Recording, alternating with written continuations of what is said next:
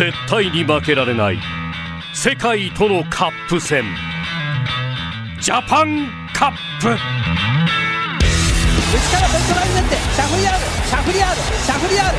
外から一気に追い込んできたのがデアリングタクトデアリングタクト追い込んで真ん中からディッティ6番のヴェラーズール。ヴェラアズールが一気に真ん中から抜けました。そして今週のカップ戦は尾張名古屋を舞台にした砂まみれの大一番。下半期ダート王決定戦。チャンピオンズカップ。1番人気が抜け出してゴールまで200を切りました。テーオーケインズ。そしてインティが2番手。追い込んでくる11番のアナザートゥルース。さらにそこからは13番のチュウワウィザードが届かない。先頭はテーオーケインズゴールイン。勝ったのはテーオーケインズだ。最後抜け出したのはダート界の新世代。4歳馬帝王ケインズ。チャンピオンの座につきました。ヒーロー It's coming. 砂煙を上げながらダート王がやってくる。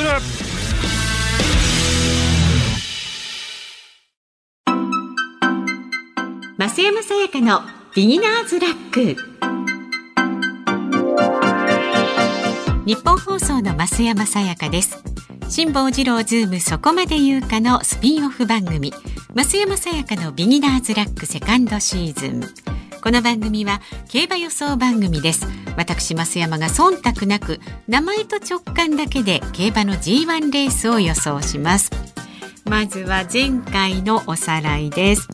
11月27日東京競馬場で行われたジャパンカップの結果です。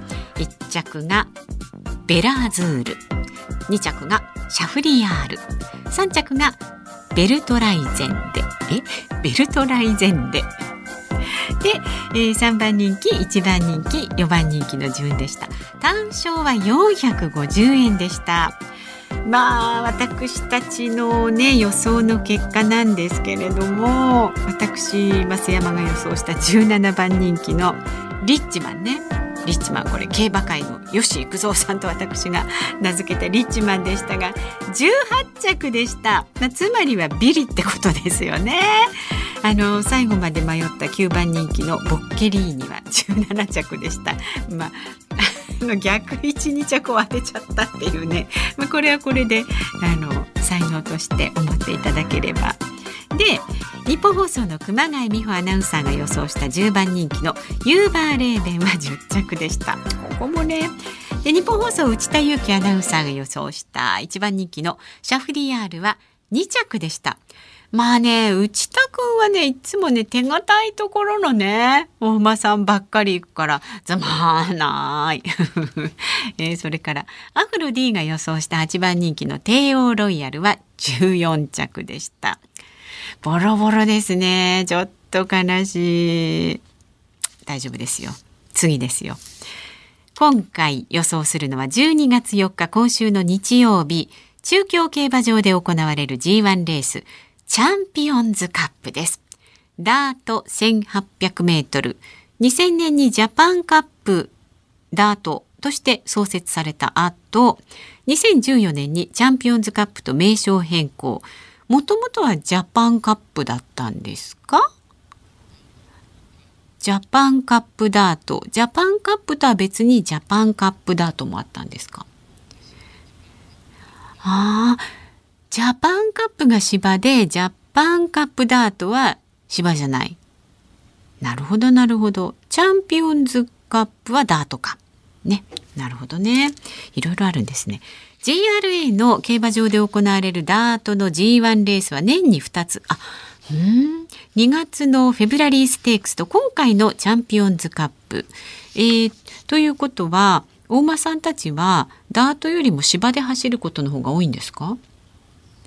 まあそうですね日頃からはああいろいろやってるとうん G1 となるとねそういうパターンが多いと。でまあ私が今見ているのは12月1日の日刊スポーツです。なかなかね、あんまりね、私は、にとっては耳馴染みのない馬ばかり。オーベルニュ、クラウンプライド、グロリアンディ、グロリアム、ムンディ、桜アリュールサンライズノバサンライズホープこれサンライズつながりだけどなんか関係あるんですかね？馬主さんが一緒なんですかね？シャマルジュンライトボルトスマッシングハーツタガノビューティー帝王ケインズノットルノ。乗っとるの乗っとるのお馬さんに乗っとるの乗っとるのね。ハッピー。ハッピーもなんかいいんじゃないですか？え、それからバーデンバイラーレッドガランレッドソルダートえー、あんまりよく知らない馬がいっぱい。さあ、私の予想する前にですね、日本放送の2人のアナウンサーの予想を見てみます。まずは毎週火曜と木曜、柿花ただしあなたとハッピー。毎週金曜日、有働のラジオのアシスタント、入社4年目、熊谷美穂アナウンサーです。増山様、お疲れ様です。今回の私のおし馬は、昨年のチャンピオンカップの覇者、帝王ケインズです。帝王ケインズああ帝王ケインズは今の時点でなんか丸がいっぱいついてますよ。ね、11月30日の追い切りでも雄大なフットワークで駆け上がる姿がかっこよかったですね。昨年帝王ケインズは他の馬を圧倒し6馬審査の快勝でした。6馬審査馬6個分？離して勝ったってことですよね。圧勝ですね。えー、今年は1年の経験を経てさらにパワーアップした走りに期待したいです。知らんけど。あお流行語大賞ノミネートの知らんけど早速使ってみました。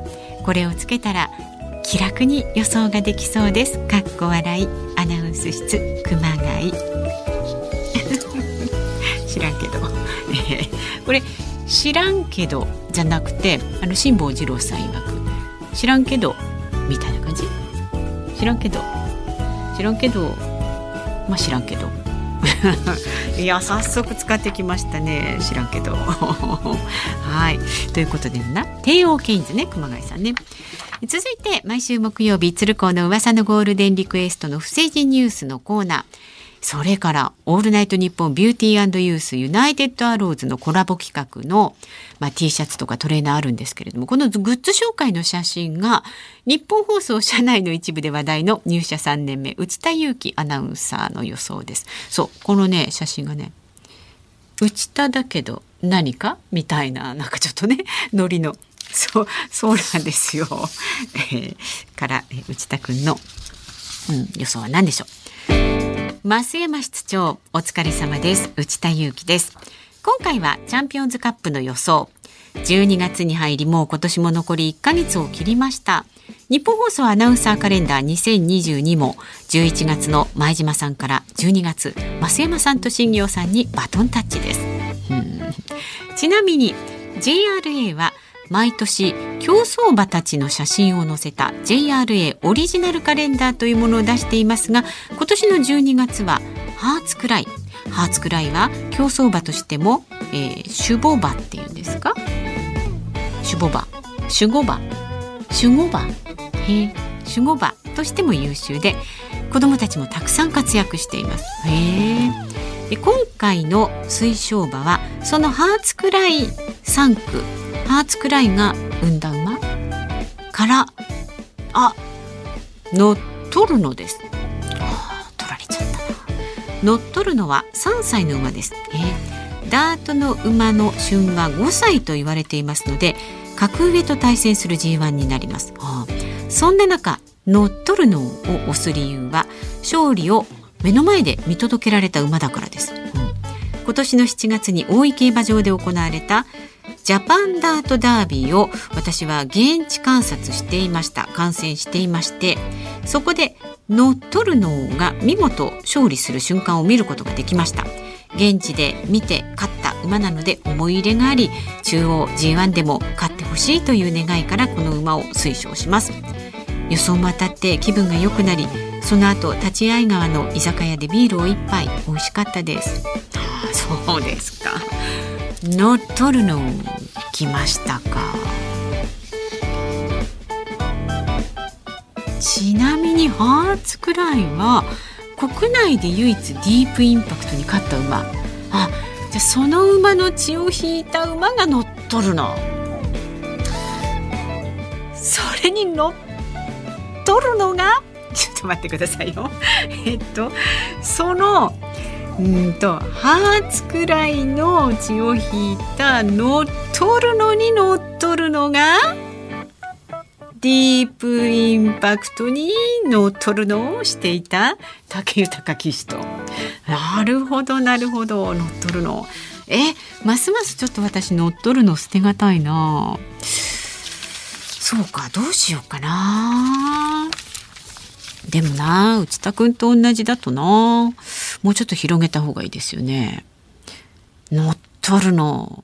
あでもね乗っ取るのこれね前走7着ですよ。どう思いますか？これは。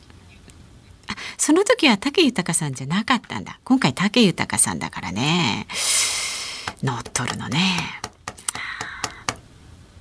そうね。あのハッピーギャルっぽくないですか？って アフロディが言ってますけど。そうなの。ピーもねいいかなと思ってますハッピーあなたとハッピーもね引っ掛けられますしハッピーハッピーあ、じゃあ、ハピにします。